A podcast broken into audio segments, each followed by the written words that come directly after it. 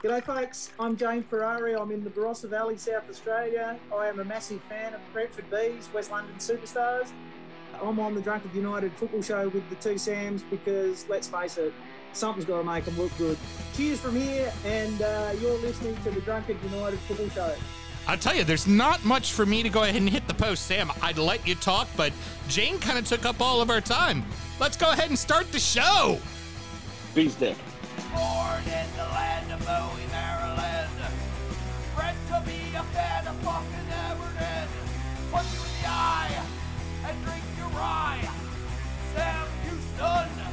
Sam Houston? Arsenal fans have another Sam. AKA the fucking Gooner Graham. Stump of a lord. Look straight in shorts. Sam Grammy. Sam Graham. Fucking United!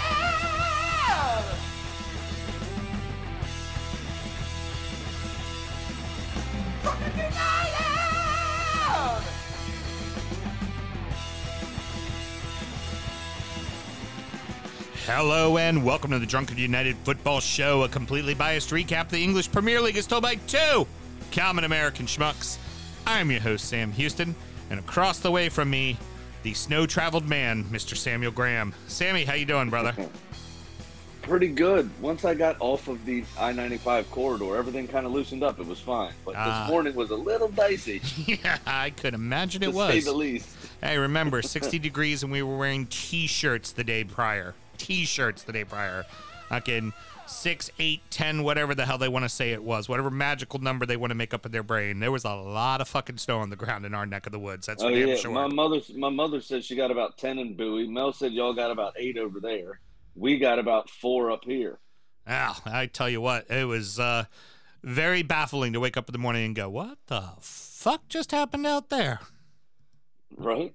that and apparently y'all had a giant come through the neighborhood because uh, there was a uh, old giant's toothpick laying in the middle of the road. Yeah, tree tree down in the middle, tree down in the middle of the road. So we couldn't even le- left if the uh, snow was off the ground. Anyways, it would not have meant one single bit. Um, we're recording at DU Public House just outside the nation's capital. You can check us out on all podcast platforms. Please be sure to rate, subscribe, review, and share with a footballing friend. Should you want to chat with us, there is many ways that you can. Mr. Graham, tell the good people how they can get in touch. Absolutely. It's at D Football Show on all the social medias and D Football Show at gmail.com to get in touch via email. Uh, you can always try to check out some of our sweet swag uh, at the DU Drip Shack, which on those social medias, that link can be found in the bio. And then if you want to support the show further, it's patreon.com backslash D Football Show for one beautifully brilliant tier of just $5 a month. You get both of our extra shows, Sound Check, which is our actual sound check, catching up from the weekend, checking our levels and all that stuff. Uh, and then um, Injury Time, which is our preview show, uh, where we go over what we think is going to happen at the weekend. And oh boy, was it a sound check today. And we were fucking wrong about a lot of shit. yeah, we were. Sam and myself both work in the wine and spirit industry and both have a deep, passionate love for all things distilled spirits. So, as the red blooded Americans we are, we vow to have a drink in our hand throughout this show and every single show. Boys and girls, it's a new year. Whisky Advocate completed its top 20 of 2021. Mr. Graham and I have our hands on every fucking bottle on that list. So, All 20 of them. Mr. Graham, why don't you go ahead and kick off the list for us with tonight's entry? I will absolutely. Uh, so this is the Andalusia Stryker. Uh, this is number twenty on this year's list. Uh, it is hundred proof. Will run you about fifty-five bucks or so on the shelf, uh, right around there. It was rated ninety-three. It's an American single malt. Uh, smoky whiskey has traditionally been the domain of Islay Scotch, but Andalusia makes its own version in Texas Hill Country. Rather than using peat, the malted barley is treated like brisket, bathed in oak, applewood, and mesquite smoke. It has a caramel uh, nose, and a sip reveals notes of Irish breakfast tea, pine, uh, and vanilla. Caramel, along with solid hardwood smoke and mineral notes. The finish is long and mentholated, reminiscent of an herbal aperitif. A big, delicious Texas whiskey. What are your thoughts on this, Sam? You definitely get the barbecue smoky stuff without it being obviously barbecue. Um, I even get a little bit of Band Aid. It actually has a little bit of that Islay kind of taste to it for me. Um, personally, good, not great. Um, I can see why it's on the list. It's got um, it's an interesting, it's an interesting profile. Um, it's not blowing my skirt up though. You know, it's good, but I'm not like, holy crap, I I need to go buy a bottle of this right now. Other than the fact that it was Yeah, on the list and we ran out and bought it. I don't mind it. It's it's good. I don't know that I'd seek it out necessarily. Um, I actually get a little bit of dark fruit behind some of that barbecue smoke as well, uh, which is a little strange. Not astringent or bad, but it's a little strange. Maybe some chocolate as well. Hmm. Um, but yeah, you're right. The, the mesquite to me really stands out. It really smells and tastes like a like a barbecue rather than a campfire. Right. Um, Well, I'm, but it's, I'm it's not it bad by any means. I just I don't know that it's necessarily my cup of tea, but it's it's it's good balanced whiskey. I mean, it does what it says on the can, right. you know, which is all you can ask them to do. Um, well, it's, yeah, I, it's all right. it's single malt it's barley you can definitely tell that it's certainly not a young whiskey so it doesn't have that uh over um exposure to wood but it's it's interesting i can i can say that it's it's worth the try simply because it's I, I know there's an Arizona company, Del Bac, who did something similar, and that was much more pronounced and probably a little more abrasive than this. I think this is a little more refined than that is it's an it's a very interesting bottle of whiskey. Like I said, my, my it doesn't blow up my skirt, but but it's but it's decent enough. I could totally get why it's on the list though, because it's certainly something that's a little bit more groundbreaking and different. Like when you say, okay, what where where is the line of innovation in the world of whiskey? And really, particularly for American whiskey, it's going to be American single malt because you know if it's bourbon, it's got to follow certain rules. If it's rye, got to follow certain rules. If it's wheat, got to follow certain rules. So the American single malt category gives you a little bit more room to play with. Right, absolutely. I'm a- just like the American whiskey category we've talked about many times on Mhm. this show, where it's not necessarily a legal standard, other than it has to be a single malting of barley. Right, right. And uh, New American, it does have to. That's something across the board on bourbon, rye, wheat, and American single malt. It all has to see New American white. That's that's one of the things. Whereas regular American whiskey does not have to see New American white. It can be a used barrel if if wanted. But Right, again, yeah. the a lot of there's a lot of single malts out there like as far as the american single malt category that goes that when they use new american white oak you can taste it.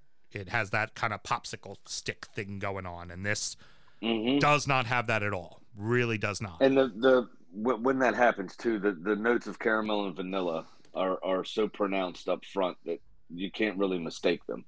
Um, it, it interacts with the whiskey unlike any other wood in the world uh, in that respect. yep alrighty well then uh, mr graham what else do we need to do Got to remember to drink responsibly, everyone, please. excellent and uh over the internet cheers there we go Cheers, man.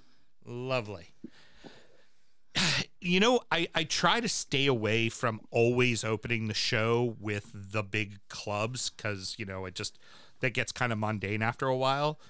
But for fuck's sakes, it was one versus four and uh, two versus three. So you got to kind of talk about it. Man City 2, Arsenal 1, Chelsea 2, Liverpool 2. Sam, before we even touch on refereeing, that's before we even go there, because I'm sure you got a lot of thoughts on how this match went down.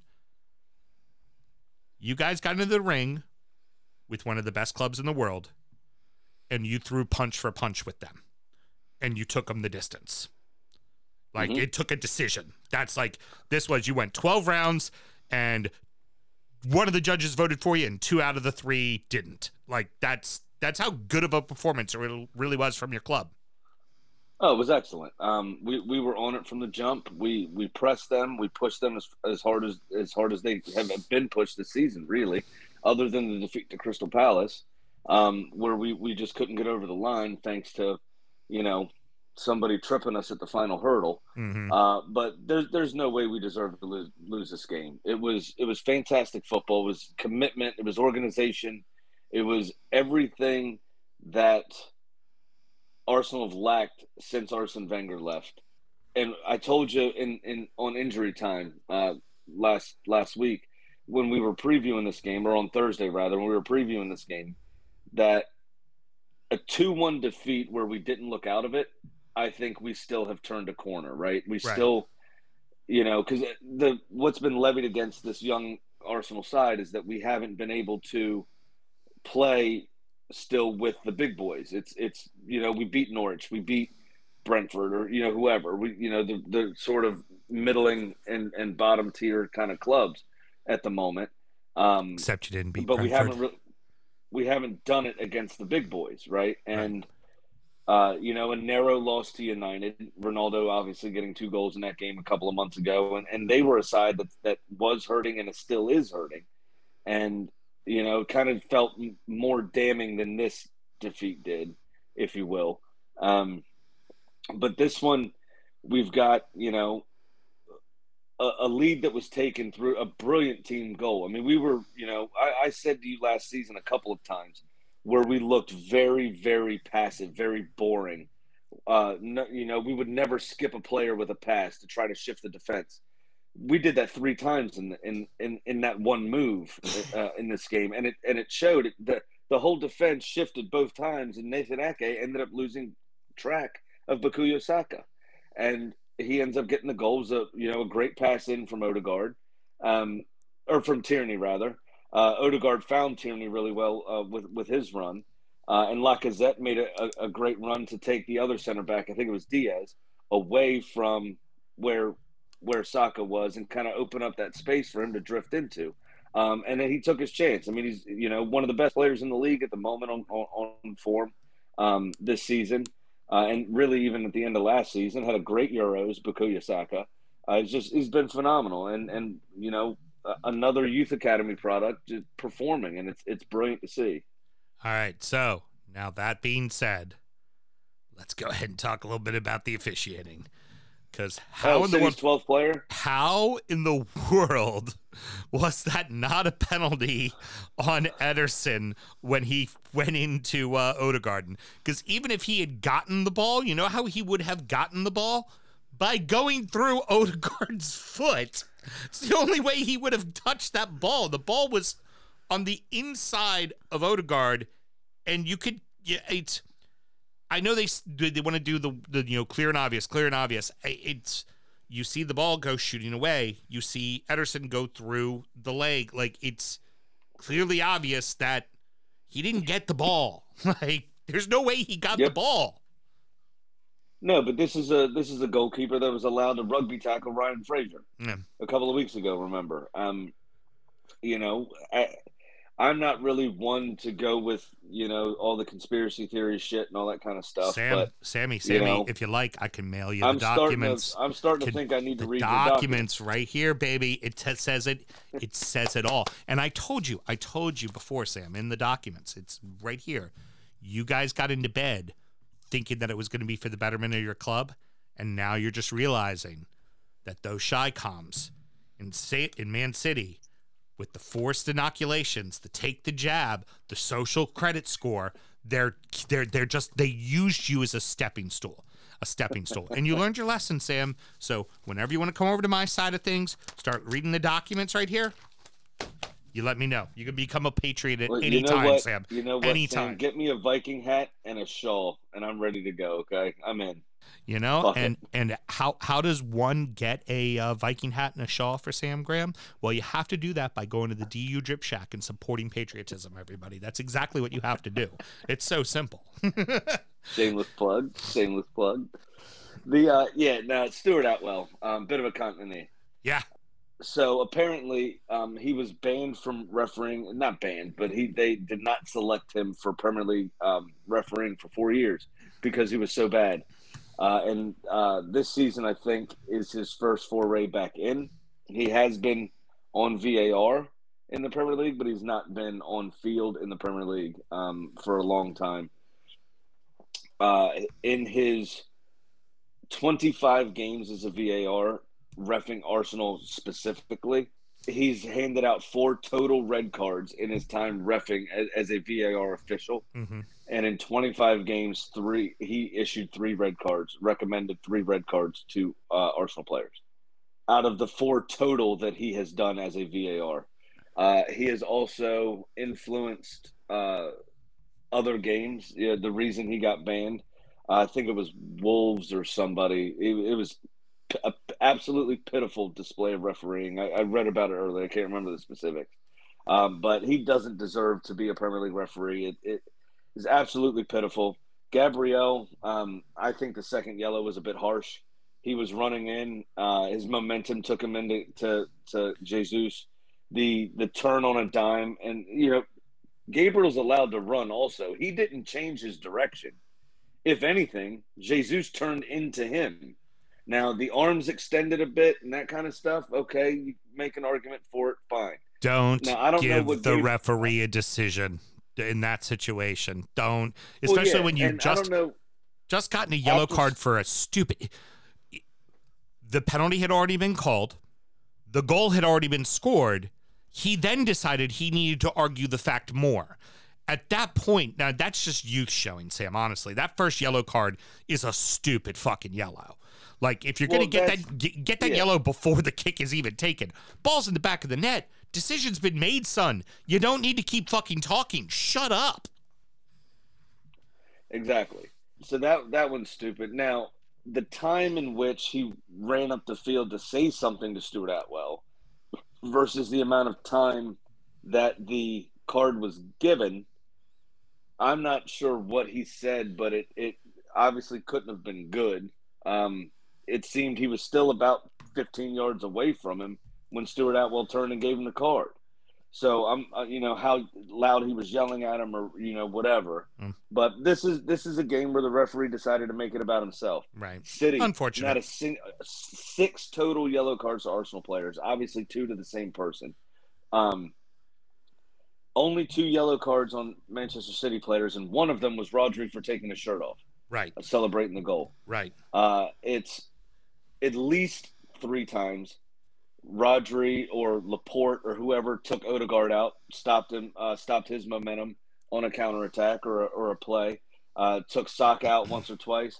Uh, I, I believe wasn't it uh, Martinelli almost got flipped at It's- one point. Was a it's terrible fucking tackle. It's been talked about at multiple times, uh, uh, most famously first by Smokey after uh, Manchester City beat uh, West Ham 5 0 about two seasons ago, that we so famously talked about, Mr. Graham.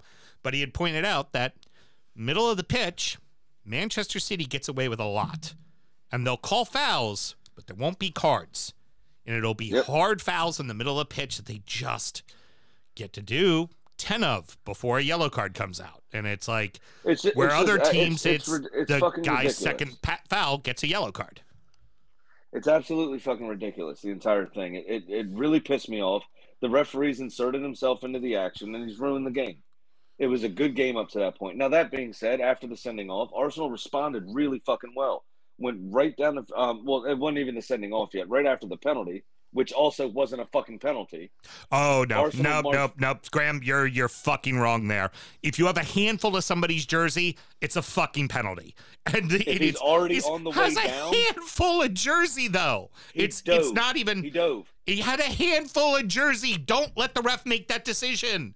Don't have a handful of his jersey. If he's that- fucking diving. fine. Why are you grabbing fine. him? Okay, yeah, sure. Don't don't give the ref a decision to make. You are But he was red. already on the way down. Sorry, He was already on the way down. I I am going to agree The with jersey you. pull did not affect that play in any way, shape, or form. I am I am going to agree with you in the fact that the refereeing that's the was case, then call it on every corner. that the call it on every fucking play that ever happens, every free Oh, kick. Hold on, hold on. So so now now that it's happened to your team, suddenly you now want it called on every play. When I called about it No, last I week, said, I've, you I've told me to shut the fuck thing. up. If you're going to enforce that rule, then fucking enforce it. Okay. I've been saying the same thing you have. Look, you are. I'm telling you right now. Yes, the refereeing was deplorable on that play. You are wearing rose-colored fucking glasses. That was absolutely. Bullshit. He had a No. handful of his jersey. Because- a no, handful because- of his jersey. You're you're fucking wrong there, Graham. You're very wrong. Play whatsoever. That didn't affect the play whatsoever. He Yeah, was hand- already on the way down. A handful of jersey never affects a play at all. then okay, and then, No, then in this case, it then didn't. if If you if watch it again, Okay. he was already on the way down. He had already stopped his feet and started to fall over. So, other than the fact that Granit Xhaka is then an idiot, you're are you telling me that he was going, "Oh, you're falling down. Allow me to grab your jersey and pull you back up." when the initial contact occurred, that Stuart Atwell waved away, told him to get up. He did not go down. He took one more step, stopped his feet, and his toes were still planted. Granit Xhaka's arm was out, yes, and as he fell, he grabbed a handful of shirt. That shirt pull did not affect the play at all. Does it? That, he was already going down. He already gave up on the play and dove. Don't give the referee the opportunity to make that call. Then That's fine, and I agree with that. Yeah. What I'm saying to you is, is if that's the case, then the corner where Ruben Dias was holding Ben White's shirt should have been a penalty too. and cocaine is a hell of a If, drug, if Mr. we're talking about shirt pulls, if that's what we're gonna do, then let's fucking do it, or don't call it. It was blatantly disrespectful to the game, and it was the referee inserting himself into the action. That shirt pull did not give Arsenal an advantage whatsoever. Bernardo Silva was already on his way down. If he I- dove. if I recall, if I recall correctly, uh, uh, producer Mel, if there was uh, the Brentford game with Everton when um, he was act when Salomon Rondon was actually being undressed as his jersey was being pulled off, um, Sam said, "You got to get over that shit, son." I believe is exactly what he said to me. Was you got to get over that No, shit, what I son. said is they're not going to call it. It deserves to be called. Mm-hmm. It should be a foul. That should have been a penalty. But they're not going to call it unless you're Manchester City. That's my problem. Mm. Don't you have You're documents not. on They're not going to call it unless it's City. Bernardo Graham, Silva was I have the already on documents the right here. ground. He was already going down. I have the documents right here. Xhaka did not stop him from getting that ball. He stopped himself. Right. And in that vein, it is not a foul. Period. All right, so the more important thing here you need to do right now, Mr. Graham, is I believe you have a shot of Malort you need to take. Well, I'm not done yet. The boys, I'm very proud of the boys. Passion, determination, organization, drive. It was awesome. Gabriel Martinelli was fantastic again. Alexandre Lacazette was fantastic again. Um, Martinelli really should have had a goal immediately after the penalty. He clipped the outside of the post. It looked well wide from the television angles. They finally showed from kind of behind him, and uh, it actually clipped the outside of the post when he had that open goal, the defensive mix-up where uh, I think it was Dias, maybe Rodri, headed over Ederson, uh, and Ake cleared off the line. Martinelli fired it back in, and you're, the goal was gaping. I mean, he should have scored absolutely, but um, it hit the it hit the outside of the post. It was fantastic, uh, but a, a- wonderful a wonderful performance, and I can happily say that we have turned a corner.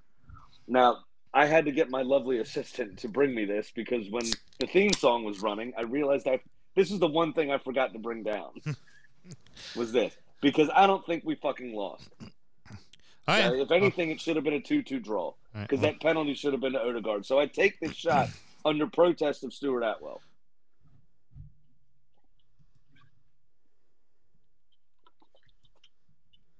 Just like his refereeing, it doesn't get any better. So, so what I was going to do there, Mel, was have him take the shot and then let him say the inspirational words of the team's looking a lot better. I was going to set him up for that, but he just, you know, four years of doing this fucking show and he still doesn't know that I'm going to set him up to fucking be successful. But that's okay. He's he's distraught. Just let it go. Yeah. Get I over like it. to end it on a. I like need to to get over that sour shit. Note. Speaking of being fucking distraught, um, both Chelsea and Liverpool, because well, Liverpool went, oh wait, hold on here, Chelsea's gonna have some uh, pre-game drama. We gotta have pre-game drama too. Uh, apparently, Lukaku doesn't like playing for anybody, anybody at all. He hates fucking everybody, and he loves to tell the fucking press about it. So he decided to do that, and then Tuchel doing the only thing Tuchel can do is fucking remove him from the squad. Not when you want to, because it's the most fucking important game of the season for you at this point. You have to fucking bench him. Then you find out right before the match, ah, you're not going to have your starting goalie or starting center back, Liverpool. They both got the vid. Yeah. So Tuchel, I think, could have left him on the bench for an emergency. Maybe brought him on for a late cameo uh, to send a message. I don't think he needed to drop him from the whole squad. I also think a lot of this kind of got blown out of proportion, and the media has a lot to deal uh, has a lot to answer for here. Um, why would this shit leak 24 hours before their game? You know what I mean? Like, why why would they do this just before this happened? I mean, I think there's a little bit of uh, uh, bias in that, a little bit of media agenda in that.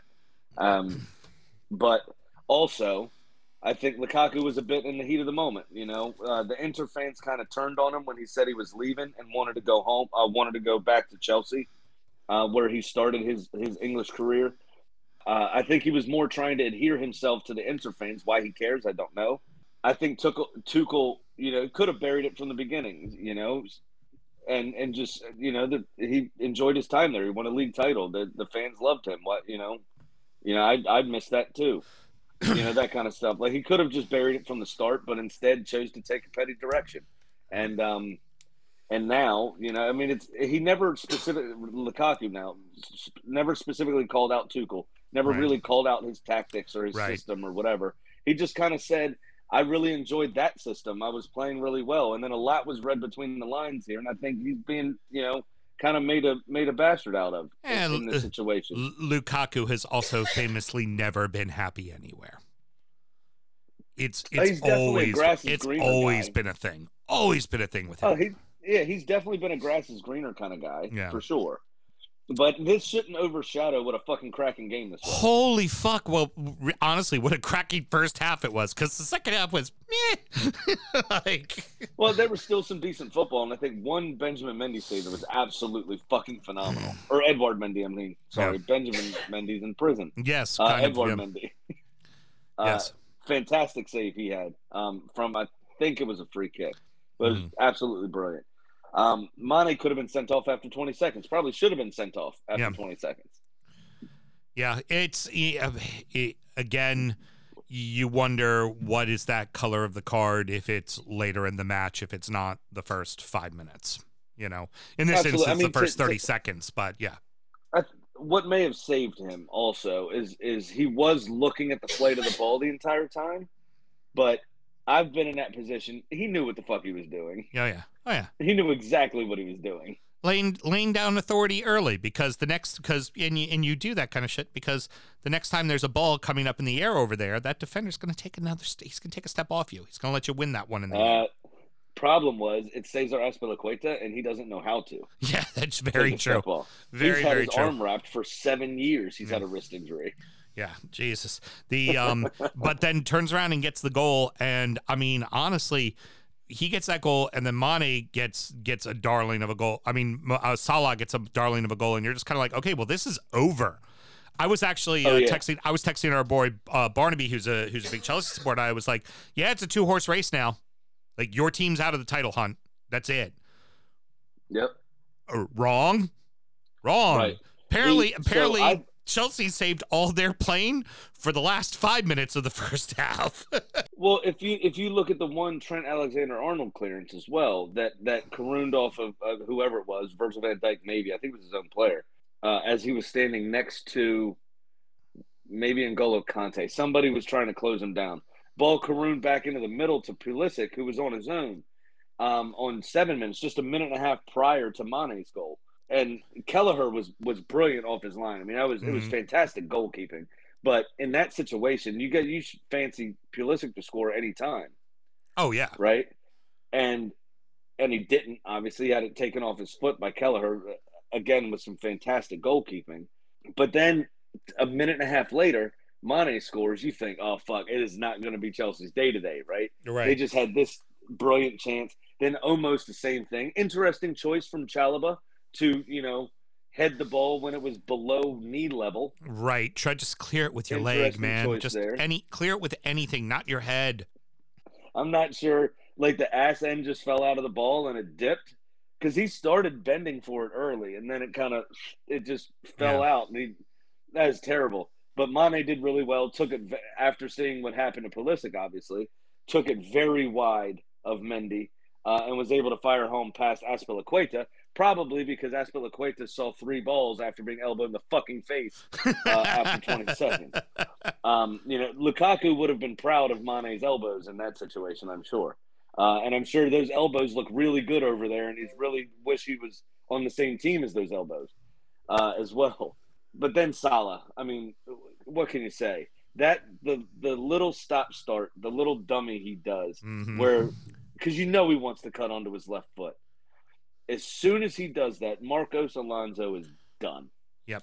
He's absolutely burnt at that point because he has that little hesitation, and Salah turns it on, bang, the afterburners, and there's no catching him. Still gets it onto his left foot and puts it near post above Mendy. It was Mhm.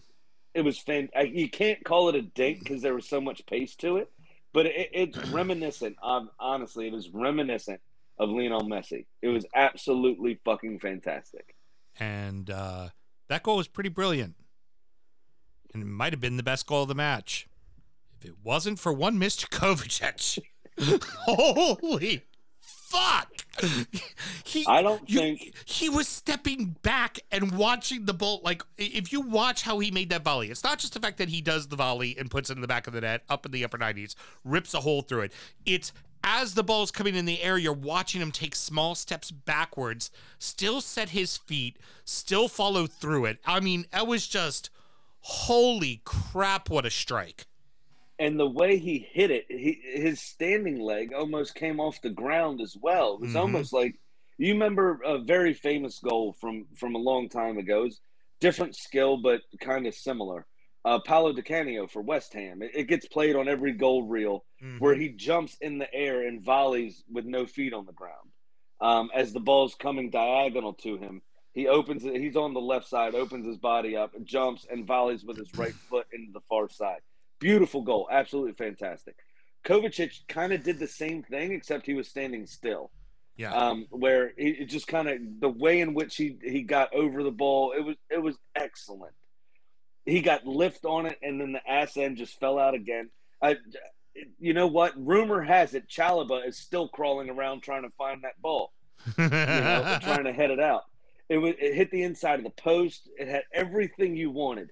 Then we also got what I love. You remember John Madden always saying, uh, and, and especially in uh, the movie The Replacement, uh, when a linesman scored, he goes, uh, "Love it when the linesman scored." Then you get a fat guy celebration. hmm Well, here, R.I.P. John Madden, by the way. hmm Here you get the Several was Chris Berman in the replacements. person that doesn't score many goals celebration. Mhm. Like it goes away doing one of these. Like I do that all the time. No, you don't. No, you don't.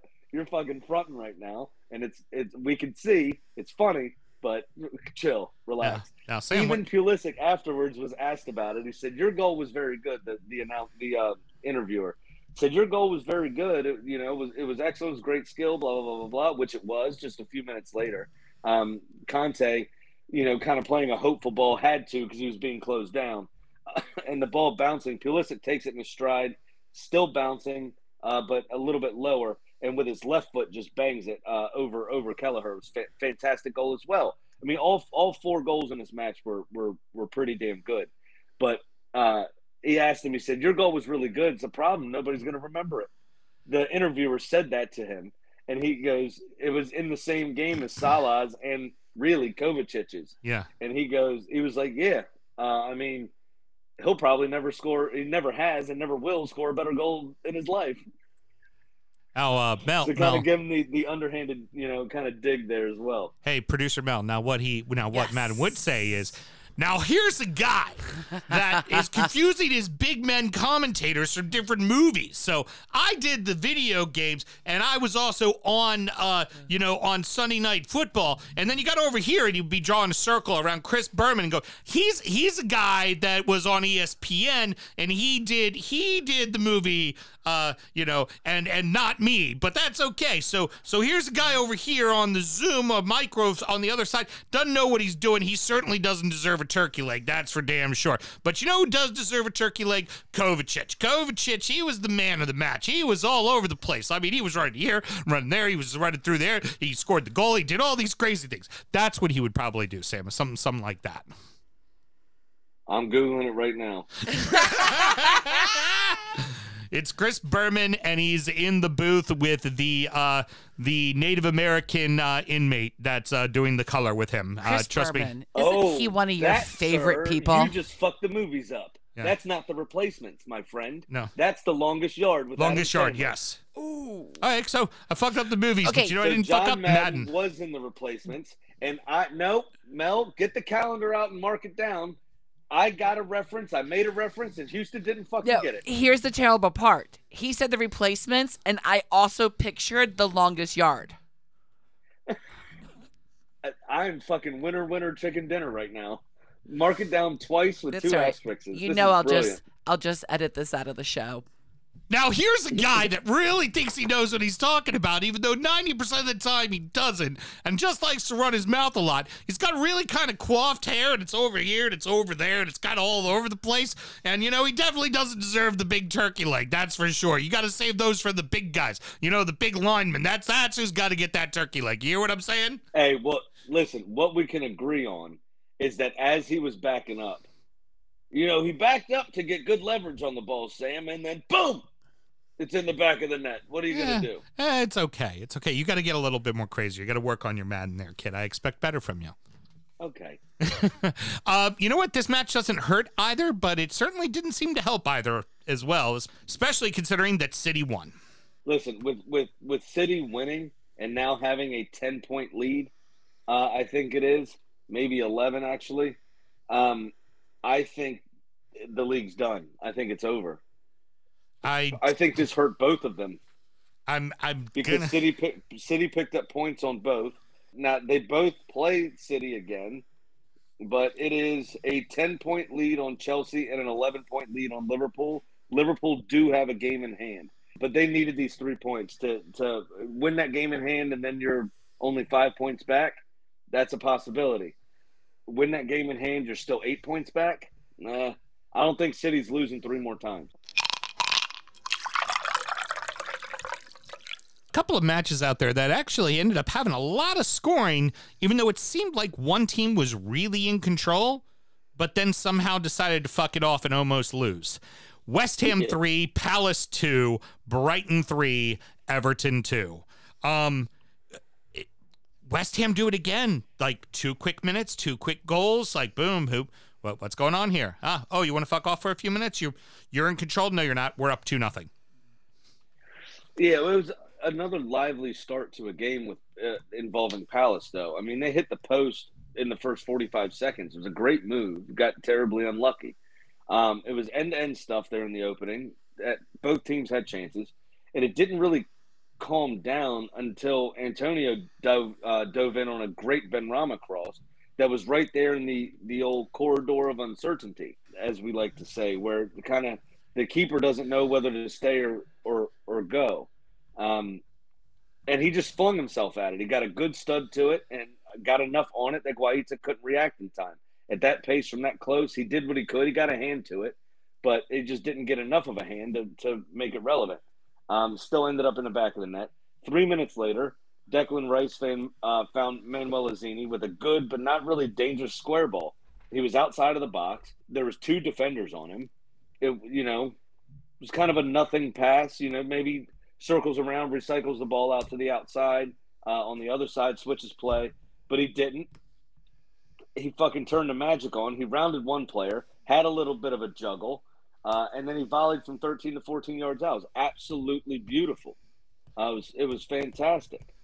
Uh, and then of course they eventually go up three 0 And the the funny part is is you're watching that match and West Ham's up three 0 and Palace probably the better side. Palace probably with the better opportunities. It was just like just Palace just couldn't put the ball in the net.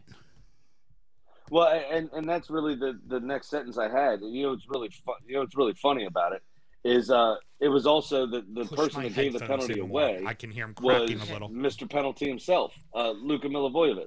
Um, you know, hundred percent from the from the spot as far as I can remember. Maybe he's missed one or two, uh, but but it was him that gave away the penalty. He claims it hit him kind of here, uh, not his bicep, but you know the replay kind of showed otherwise. Uh, to be fair, Yeah. and Palace, like as you say, like I said, the next the next sentence I have written down here, just just on my notes, was they did not deserve to be three 0 down. Um, but that's how the fucking cookie crumbles sometimes, you know. Yeah. It's you know Leicester when they won the title, you beat them to shit. They they'd sit back and sit back and sit back, and then bang, you're two 0 down on on you know a total of nine touches down the field. Right. You're like, what the fuck just happened? You know what I mean? And that's that's what West Ham did to them. Um, but they didn't let their heads drop. That's another thing about Palace under Vieira. Yeah. They didn't let their heads drop. They came out after halftime, and it was a, a more of the same. It was a, a bit open to begin with, but then Palace started controlling the play again. Sorry there, you got me right on the sip. And we both we both sipped at the same time. couple couple of great couple of great goals there right at the right at the death and hell almost a third one too i mean that Yeah. that overhead kick from Mateta not that far off that was pretty No. fucking close i i almost i mean uh, no offense to, to West Ham in this. I know West Ham kind of needs those three points a whole lot more than than Palace does if we look at the greater whole of the league. But man, I kind of really wanted to see that finish in a 3 3 draw and just have Palace kind of come out of nowhere and score three. And it's it was of no fault of West Ham's, but more deserving to Palace. Yeah, it, it, it's a shame. It's a shame they started scoring so late. I, I I really believe if if that 83rd minute opener from Edouard had actually been scored in the 70th minute and the 65th minute, and they had a little bit more time, I think this would have ended in a 3-3 draw. Yeah. And West Ham were pretty solid for the most part in repelling Palace's advances. Um, but they did have to ride their luck. I think they hit the crossbar. Um, Fabianski j- just got fingertips to one. You know, I, they had to ride their luck a bit, but ultimately they got the job done. And under you know David Moyes, th- this has been you know what we've come to expect from West Ham. Yeah, uh, but and and also for West Ham, this is these are the games you got to win. You go you go to a hard environment, you get a win. This is you know Spurs are breathing down your neck for fifth, right? For that for that Yep. guaranteed spot in Europe. And we, you know, you have to assume at some point Manchester United's going to be in the discussion, even though certainly didn't happen this fucking week. Um, so for West Ham, when you get the chance to get three points, you gotta fucking get it. Doesn't matter how Yeah, it happened, you got it. That's done. Move on to the next week. Take the fucking points. Can we also mention Olise's impersonation of Rafinha uh, with that free kick? I yeah. mean, that was absolutely brilliant. Another, I mean, in, in this game, the corridor of uncertainty was very busy in this Mhm. game. Yeah. A- you know, uh, it was another perfect ball right to the edge of the six. You know, where the Mhm. goalkeepers shit, they're coming in. What do I do? You know, do I come? Do I go? And ultimately, Fabianski was rooted to the spot again, and it found the far post. It, it was it was brilliant. It was this was a lot of fun to watch. It was a very fun match. It wasn't as pretty as Liverpool Chelsea, but it was fun. It was it was like street football almost. Yeah. Well, and we had said we had said uh, when we had previewed this game, we were like both of us were like, I'm glad this is the NBC primetime game because if people are just checking this out on a whim and don't know all the you know only know the big clubs and are a casual football fan, they're really going to be in for a treat and they're really going to like this game. And I felt like the game delivered on that. Oh, absolutely, hundred percent. It was it was end to end stuff. It was it was a ton of fun. This game, I I really enjoyed it. Like I said, it wasn't as pretty as Liverpool Chelsea. There weren't these sweeping moves and flicks and and tricks and stuff, but it was good, solid, hard nosed fucking street football. Every you know challenges were committed, um, but they were also fair for the most part. It was it was a fun watch. This game, I, I really enjoyed it. Now, a game that was not a fun watch because it requires the uh, participation, uh, participation, sorry, of two actual football clubs to play would be uh, Brighton and Everton. And well, Brighton showed up to play, Everton not so much. Yeah, the uh, well for a bit at least. Um, another early goal this weekend, which seemed to be a bit of a running theme. A lot of Uh, early the goals. Argentinian man with the Scottish last name slotted home well after Maupay's fine header. Yeah, uh, oh, it was a gorgeous goal. It was a him. gorgeous setup. Oh, it's fantastic. I mean, it, you couldn't ask for a better headed pass than that. Um, Dan Burn got on the score sheet, his big ass. Um, Hey, here's a here's a here's a question. Yeah, I mean Dan Burns, what like seven foot eight and like pale white, like should stick out like a sore thumb. How the fuck is he wide open on the back post with absolutely nobody around him? I mean, legitimately standing by himself. No idea, but he was uh, probably because everybody just said, "I want to mark that dude." Yeah. Everybody just kind of passed the buck on that one. Um, but what are you going to do? It was a great flick on from Mwepu, though. That's exactly what you want your player on the front post to do. Yep. Just yep. get a Absolutely. just a little touch to it, just skim right off the top of his head, take it away from the defenders, and it happened to find Dan Burn, who didn't really even need to jump. Yeah. And Mwepu, Mwepu's starting do to. put forehead yeah. on it. Oh, well, again, you know, eight foot ten and a half. Um, you know, not that hard. Yeah. Just stick the old stick the old noggin out there. Um, Mwepu is really starting to settle in with uh, Bissouma, and this was somebody we had Big talked about at the uh, start of the season. If those two can figure out how to work together as a central midfield, that can really, really help Mhm. Brighton quite a bit. I, I think a lot of people are going to look at the penalty miss from Calvert Lewin and go, uh, he's rusty. When actuality, here's the deception of this match is we see everybody's going to see that um, Anthony Gordon scored two goals and think he had an amazing match. And everybody's going to see that Calvert Lewin missed a penalty and had a poor match. Actually, Calvert Lewin had a very good match. He seemed to be right back into form. Other than missing a penalty, he was right back into form, back to goal, bringing down the ball. Big changes to what Everton kind of need in their game. Um, Gordon scored two goals. I'm not sure if you realized he took all the set pieces. They all fucking sucked. Like we didn't have a single good corner. We had to start doing short corners to Gray to have a mediocre corner that eventually Gray just started taking because Anthony Gordon was that shit. like it was like great. Anthony Gordon ran all over the pitch and his effort and his, you know, gumption got him two goals. But if you really dissected the match, he only gets a above average score because he scored twice. Because outside of that, he he- didn't do shit. I had this. I had this worry as well about Tom Davy. Same sort of situation, right? They're both boyhood fans at a club. They both came up through the academy. They're both there, and you all have this philosophy, and, and rightly so. I'm not trying to take it away from you. I'm not trying to say there's anything wrong with it. Of the People's Club, it's us against them. It's us against everyone. Blah blah blah blah blah, and that's great. But it does kind of fester in a try too hard mentality. oh, absolutely. You can we we say the sporting people know what we're talking about, right? When uh, he's trying too hard, where you like sometimes it's better to back off that player for a second, Yeah. fill this space. He thinks you're going to be on him. He might flick on right to your chest. Now you have possession, right? If- but if you're right on his ass, you leave that space open. He gets that flick on. Now somebody's clean through. You're trying too hard, and you end up getting in your own way Yeah. to an Yeah. extent. You know what I'm saying?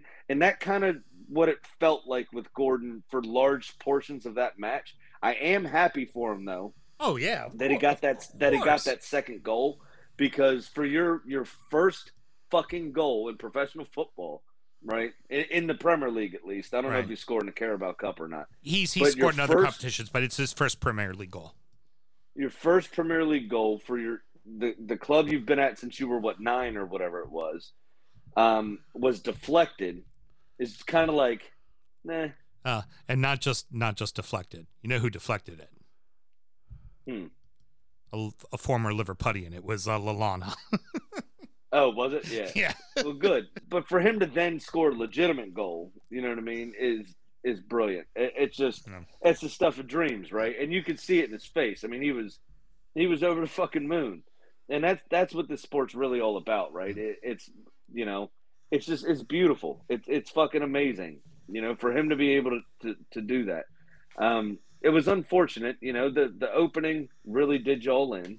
Mac Allister scored his second goal. Uh, it was a great strike Oh, from Mwepu. great strike. Yeah. Uh, but a, a, a daft little flick with the inside of his boot.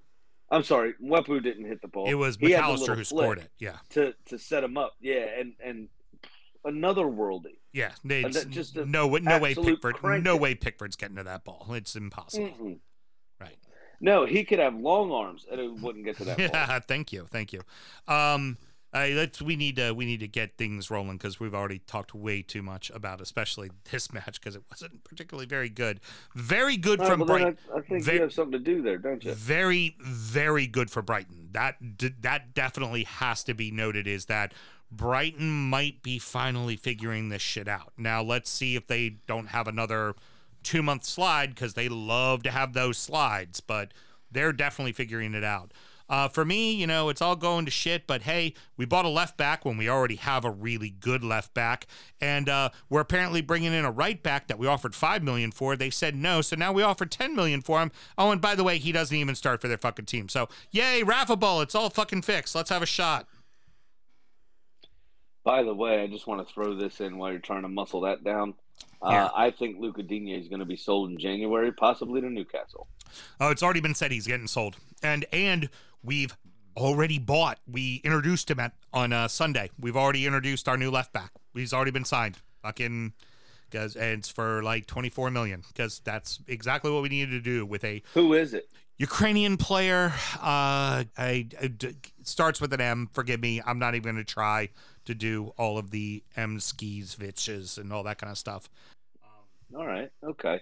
Uh, he Don't got a alienate our Eastern European lot. Okay, well, you do that perfectly fine on our fucking transfer recap, my good man. Yeah, but I'm drunk.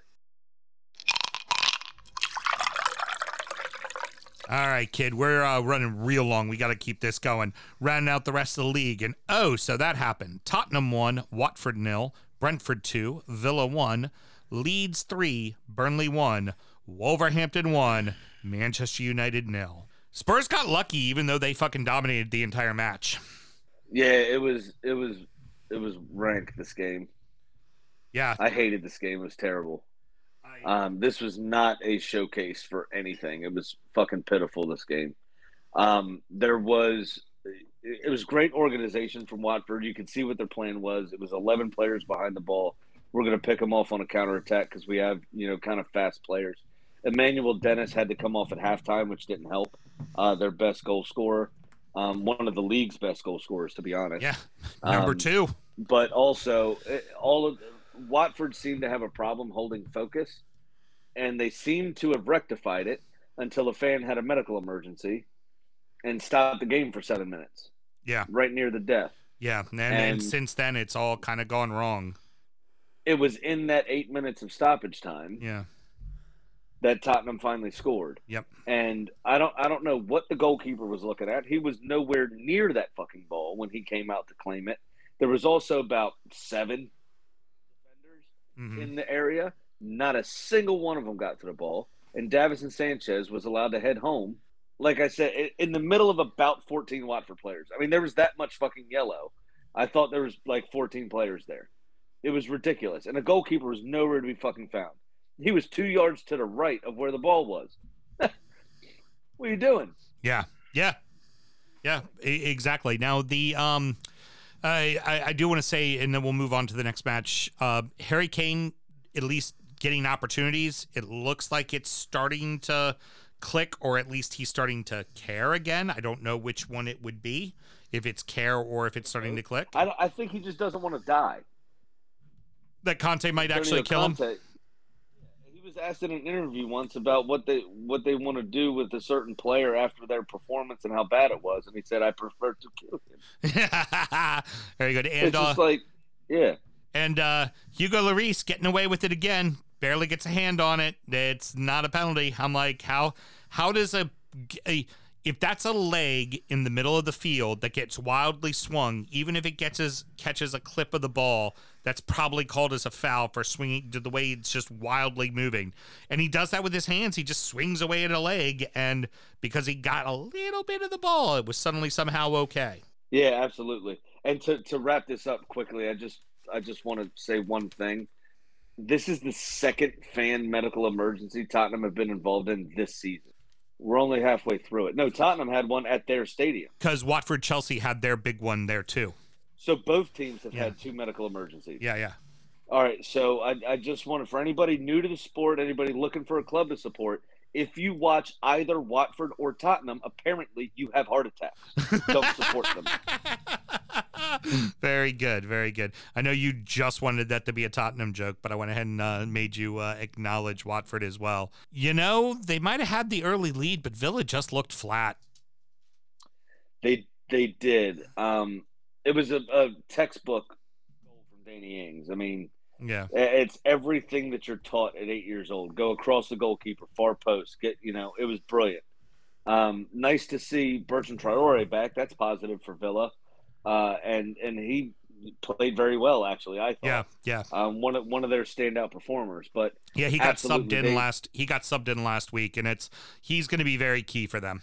hmm Yeah, and, and but they they did look a bit flat. Um, Dia did well to find Ings, you know, in in that play. He made himself available. He moved the ball well. His movement was good. Both of his passes were good. He turned in the middle of the field with a nice bit of skill um, to to get away from his defender. Uh, and then Roerslev. This was the first of I think three uh, two try goals Right. where uh, hit, save, came back to him, hit it again, Yeah. goal, which is pretty funny.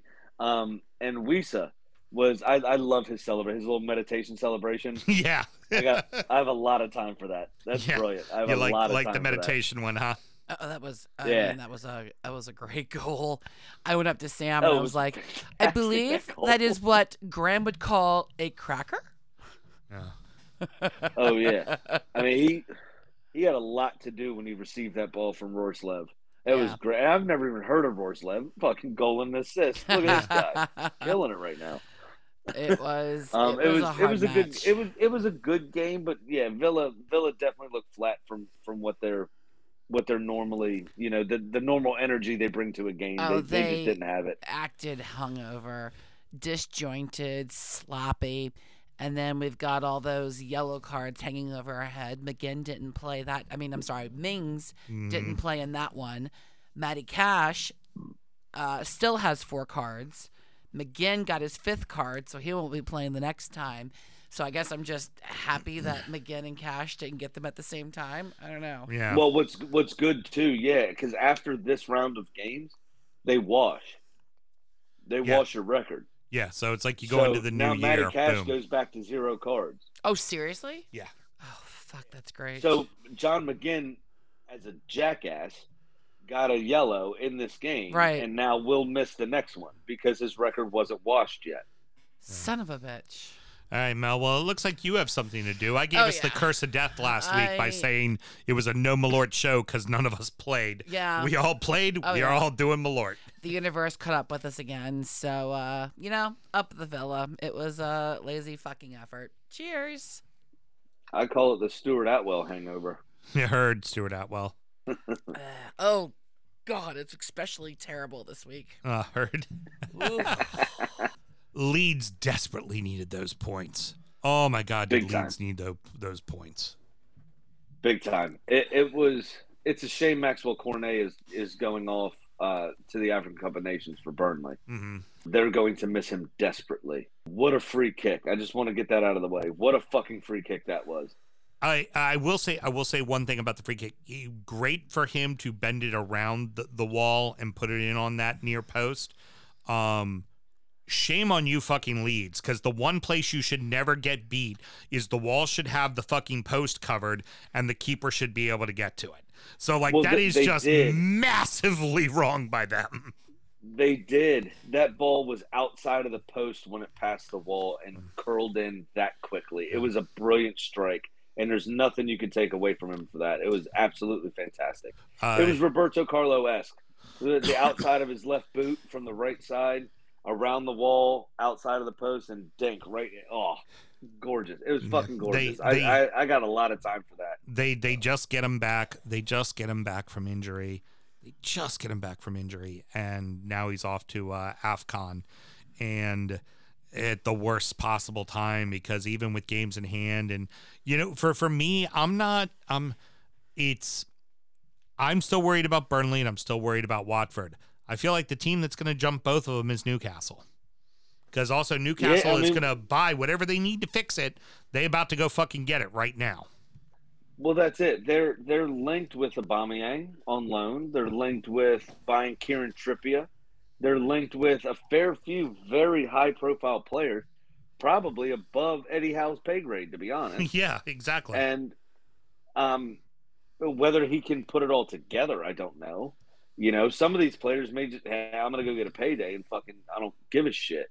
Mhm. And that's a that's a worry also in in this window. If they don't care, you can't make them care, right. True, true. right? But So, also, especially somebody like Kieran Trippier, who's, who's turning 32 this year. You Yeah. know, and, and the way in which he plays, he's not going to be able to keep that up.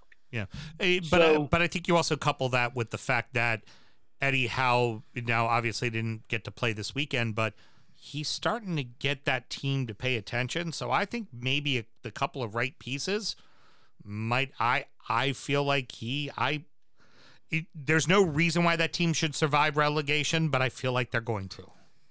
Yeah, I feel you.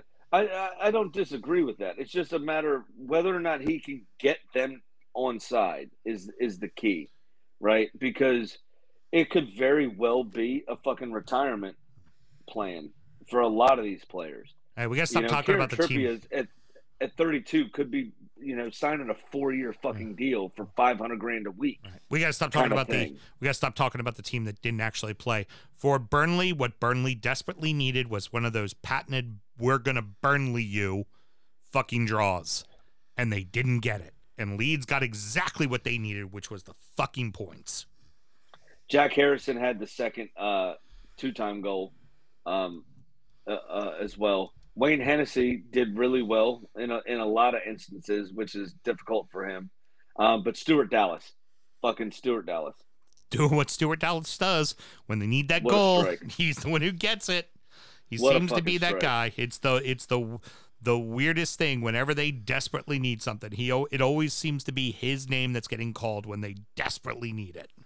Yeah, it was it was absolutely brilliant. And then Wayne Hennessy with a very weak mitt on Dan James's header into the ground. hmm I mean, that was a comical fucking Yeah, goal. that should have been the way save. that looped up looped up into the, the oh, it was pitiful. That That's, that's that's on a fucking blooper reel. That well, that's also the other the other big thing that's killing Burnley right now is you don't have fucking Pope. Like that, Right. that that's game could be a lot closer if that's Nick Pope in the net. You know, it, it really could be. Um, hundred percent. I, I, this next game, I want to give the credit and I want to talk about the team that deserves to be talked about, which is Wolverhampton. Which is funny because they bring in Bruno Lage to kind of make this a more offensive side. And they're beating everybody one nothing, man. They can't. They've we we've talked about their struggles to score at the start of the season, but they're just figuring out a way. Ain't nobody scoring on them. A little bit of that Nuno still in this side, but it's a team full of players that are clearly playing for the manager. They like what Lage is doing, and you can tell, you can see it in the way they're playing on the pitch. They're playing for their boss. Yeah, so not necessarily in the same way that y'all tend to play for the shirt rather than the boss, Right. but I see a lot of traditional Everton values in this Wolves team. I get you that. Yeah. And I think a lot of it has to do with we we've spoken in excess about George Mendes and, and the super agent kind of control over who comes in and out of this club and and what what that ownership has done, uh, kind of sold their soul to the super agent, if you will. Um, but the community embraced them, right? There was five or six different Portuguese cafes that popped up. There was, you know, all these things to make these players feel welcome. And the, only thing that I've seen similar to this is at Shakhtar Donetsk with a, an entire Brazilian community in this weird Ukrainian city, right? You know, they're very famous for, for being the stepping stone for Brazilians in Europe to an extent. And um, famously, Fernandinho got his start in Europe at Shakhtar. So it's just very interesting to see how they've the communities and and and Wolves the the players themselves seem to be embracing the community back and playing for the shirt. And they happen to like Nuno before and now Bruno Lage. And they're they're giving it every 110, 115% every fucking game. They're playing beyond themselves. Yeah, and and then you know someone like Moutinho, who everybody's saying, "Hey, he's over it. He's too old," and then he goes and gets you this, get you this goal at Old Trafford. Now, granted, it to- was a, a bit of a scuff shot, to be Yeah. honest. Yeah, but still find finds a way to get that goal at Old Trafford against Man United to win one 0 Like Oh yeah, absolutely. in the and game that but Man classically so- goes Man U's way every single time. Man, you were so poor in this game again. So horrid. Fucking they they only had two shots on target. To Wolves is six. Wolves rained down 19 fucking shots overall. Mm-hmm. United only had nine. Yep. It was it's just absolutely fucking pitiful. I, I don't know what's going on. I, the the Wreck It Ralph meme is probably the hottest fire that was shared over the weekend on the DUFC closed group. As Drunkards United FC on Facebook. Find it. It's where all the banter happens. All the best memes get shared. Our boy Jeet gets it done. It's fucking brilliant. Uh, well, that one was a Taylor. I think the the the Wreck It Ralph one was. Uh, Could be. Yeah, Yeah. yeah, yeah. Taylor also makes some phenomenal photoshops. yeah, very true, very true. I'd like to leave us on this thought, and this doesn't get a response, Sam. It's we're ending it on this. Everybody blame Moyes. Everybody blame Van Gaal. Everybody blame Mourinho. Okay, well, it was Mourinho's fault. Everybody blame everybody blamed Ole. Now everybody's already wanting to blame Ralph. At some point of time, I have said this now for four seasons. The players have to be held accountable. This is a franchise that can buy anyone they want and is supposed to be one of the greatest clubs in the world. And they have assembled a team that is good enough, that is absolutely good enough to play for the title. If it's if it if every single time you keep going, ah, it's the boss, ah, it's the boss, ah, it's the boss. At some point in time, it has to be the player's fucking fault. Plain and simple. And right now, it's the fucking player's fault. Sure money. All right, ladies and gentlemen, this is the segment where we make bets to help better inform you to make solid choices in your financial uh, future with betting on the English Premier League. um, I lost again, Mhm. uh, and I'll just get this out now. We're not making bet this, uh, bets this week because it's the FA Cup. We don't bet on the FA Cup. We only Yep. bet on the Premier League. So Yep. betting is now suspended uh, until we meet up again next Monday. Yep. Okay. Uh, so I lost, and I'm now down 207 uh, instead of 107, which is fucking annoying. Uh, Sam, I'll get to you just one second because I got a, uh, the text from Pat here. Um, he he first texted me. I said, "What are you down to? We're recording late, and there's no bets this week." He said, "Shit, you're recording, aren't you?" And I said, "Yeah, but we're we're late, no problems." And he goes, "I'll double check, but I think it's 575." I said, "Okay, cool." He responded, "Nope, it's actually 690." Oh shit! there we go. Which is brilliant. Yeah, so he's fucking down as well, uh, big time. He lost. He bet the same as you did with Liverpool, um, and he did it for two hundred. So he's fucked. Oh, I'm sorry. I'm down three oh seven, not two oh seven. My bad. Uh, and then what? What do you got going on there, big fella? Uh, you know what? Liverpool lost. I'm loving the bit. For the couple losers, I have as uh, long as Liverpool keeps losing points, I'm fine. Big fucking smiley face with that. So we're gonna go ahead and keep with that right there.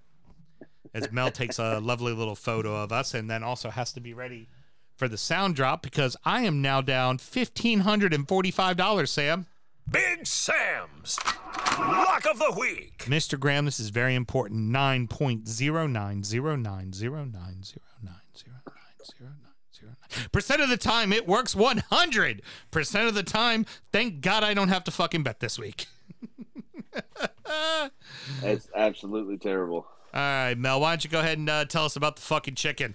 Do I have to play the music? No, you can just Oh. go ahead and tell us about the chicken. Thank God. So Kitty's match uh, was one of the few postponed, and she sits at ten over ten and seven. And Kitty is laying off the FA Cup this weekend. She'll be back to bet next week. And uh, they got a couple of renovation projects up there at the coop because we've had a lot of snow, caused a lot of problems. So I think they're just gonna work on that. I got a text from her that they've got contractors coming in. But uh, her second message said, "Hey, Big Sam, Yeah. please remember to tell everybody to gamble legally and responsibly." Championship corner! I've fallen and I can't get up. Oh, no. So, how many matches All right, did we so- actually have this time? I'm not exactly positive just yet. Let's see. Saturday the first, we had one go off. Blackpool beat Hull one 0 I'm sure that was a fucking barn burner. Uh, on Sunday, actually, all four matches on Sunday went off, so that was good. Bristol City beat Millwall three two. QPR two one over Birmingham. Uh, Blackburn and Huddersfield again. I'm sure it was a barn burner nil nil uh, in that one there. And West Brom and Cardiff one one. Glad I didn't bet it because they fucked me with that before. Yeah. Uh, and then on Monday, only two out of the five went on, uh, and that was Reading and Derby on a 2 2 draw, and Preston over Stoke 2 1 away from home as well. Another point for Derby. Another point for fucking Derby. Yep. So that leaves us going into the FA Cup third round with Bournemouth tops on 49 points, Blackburn in second on 20 uh, on 46 points. I'm sorry, both of them have played 25 games. Fulham are on 45 points, but they have two games in hand over those in front of them. Right. If they win those, they'll be two points clear at the top. West Brom on 25 points as well. Uh, I'm sorry, 25 games, 42 points. I apologize. QPR, 24 games, 41 points in fifth place. You have Huddersfield on 26 games on 40 points, rounding out the playoff places at the moment. Middlesbrough is in seventh on 25 games, 39 points. And Stoke is in eighth on 24 games with 35 points. So, So, a lot of games in Huddersfield hand. could very quickly find themselves not in the playoff places anymore Right. uh, if if these clubs decide to win their games in hand. You then go down to the bottom of the table as we like to do a check in. Derby are only three points from being off of the bottom of the table. Wow. Wow. That being said, Barnsley do have a game in hand, but Barnsley are shit. Yeah, Barnsley are terrible this year. So they don't have a point deduction, and they're only three points in front of Derby. Uh, one one thing worth uh, mentioning here, Mr. Graham, and then uh, we'll go ahead and wrap everything up. Uh, West Brom. I'm not sure if you saw the news making a big signing. One Mr. Daryl Dike on a permanent from Orlando City. The uh, gentleman who did so great with uh, Barnsley last year is now on a permanent at West Brom for the next four uh, four seasons at least. I mean, obviously, if he scores 20 goals, he's going to get signed by somebody bigger pretty quickly. But um, Daryl Dike playing in playing in uh, England again. There you go. That's that's what's up. Phil Neville working his magic again. Yep, absolutely. Uh, that's going to wrap it You said up. Miami or Orlando? He was with Orlando FC. Was who he Oh, was never who mind. Dike was with. Phil Neville Yeah. had nothing to do with it. Yeah, Neville was in Miami. Um, yeah, it's uh, uh, When I hear MLS Florida, I immediately Phil Neville tunnel vision. yeah, I heard. Well, I mean, why would why wouldn't you? Because re- remember, we met uh, Phil Neville, and he was a charming fellow. It was like, "Hi, how you doing?" Like da- That's one way to daggers, put it. Yeah. daggers being stared at you. Oh, anywho, uh, Sam, that's gonna wrap it up, buddy. You got any parting words? Not really. Uh, there was no real cuntiness that I saw this No. weekend. Um, what I do want to say though is coming up this weekend is the FA Cup third round. It is the best weekend of English football that you can find, and we're going to tell you why on our Patreon show, which you can find at patreon.com backslash DU football show. Uh, it's called Injury Time. This week is a preview of the FA Cup third round. It is my favorite fucking weekend of the English League season. You get David versus Goliath. You get Premier League clubs that hate each other. You get championship clubs that got relegated because of some Premier League clubs last season Yep. coming up against each other. I am not a fan of pay to play watching soccer, but spend the five bucks for the weekend and get ESPN Plus. It's pretty They great. show It's pretty fucking great. pretty much every game. You can stream whatever you want really from this round. It is fucking amazing. It is so much fun. Um, it's it's it's what football's all about. It's the oldest knockout competition in the world, and it's bloody awesome. And it's fucking back, baby. Here we go. I I have a feeling. I got so uh, excited I knocked my camera over. I, I have a feeling all of the uh, lower leagues weren't playing games specifically to make sure that they were healthy to play their fucking FA Cup To play matches. this weekend, yeah. I have a feeling that's why so many games got postponed because they definitely wanted them to do their FA Cup match. But yep, that's that's up next. We're gonna go ahead and do um, injury time. We're talking about the beers we've been drinking, and we're going to preview the entire third round of the FA Cup. And uh, Sam already told you how to find it, boys and girls. So check us out there. Please go to the Drip Shack and hope y'all enjoyed our uh, first little foray in live streaming tonight with uh, with all kinds of effects and stuff. Producer Mel, hell of a job, Miss Thing. Why, thank you very much. All right. Till next week, everybody. She pushed the buttons really good today. Born in the land of Bowie, Maryland. Bred to be a fan of fucking Everton. Punch you in the eye and drink your rye. Sam Houston. Sam Houston? Arsenal fans have another Sam. Right day, the fucking Gooner Graham. Snub of my lord. Look straight in shorts. Sam Grammy. Sam Graham. United!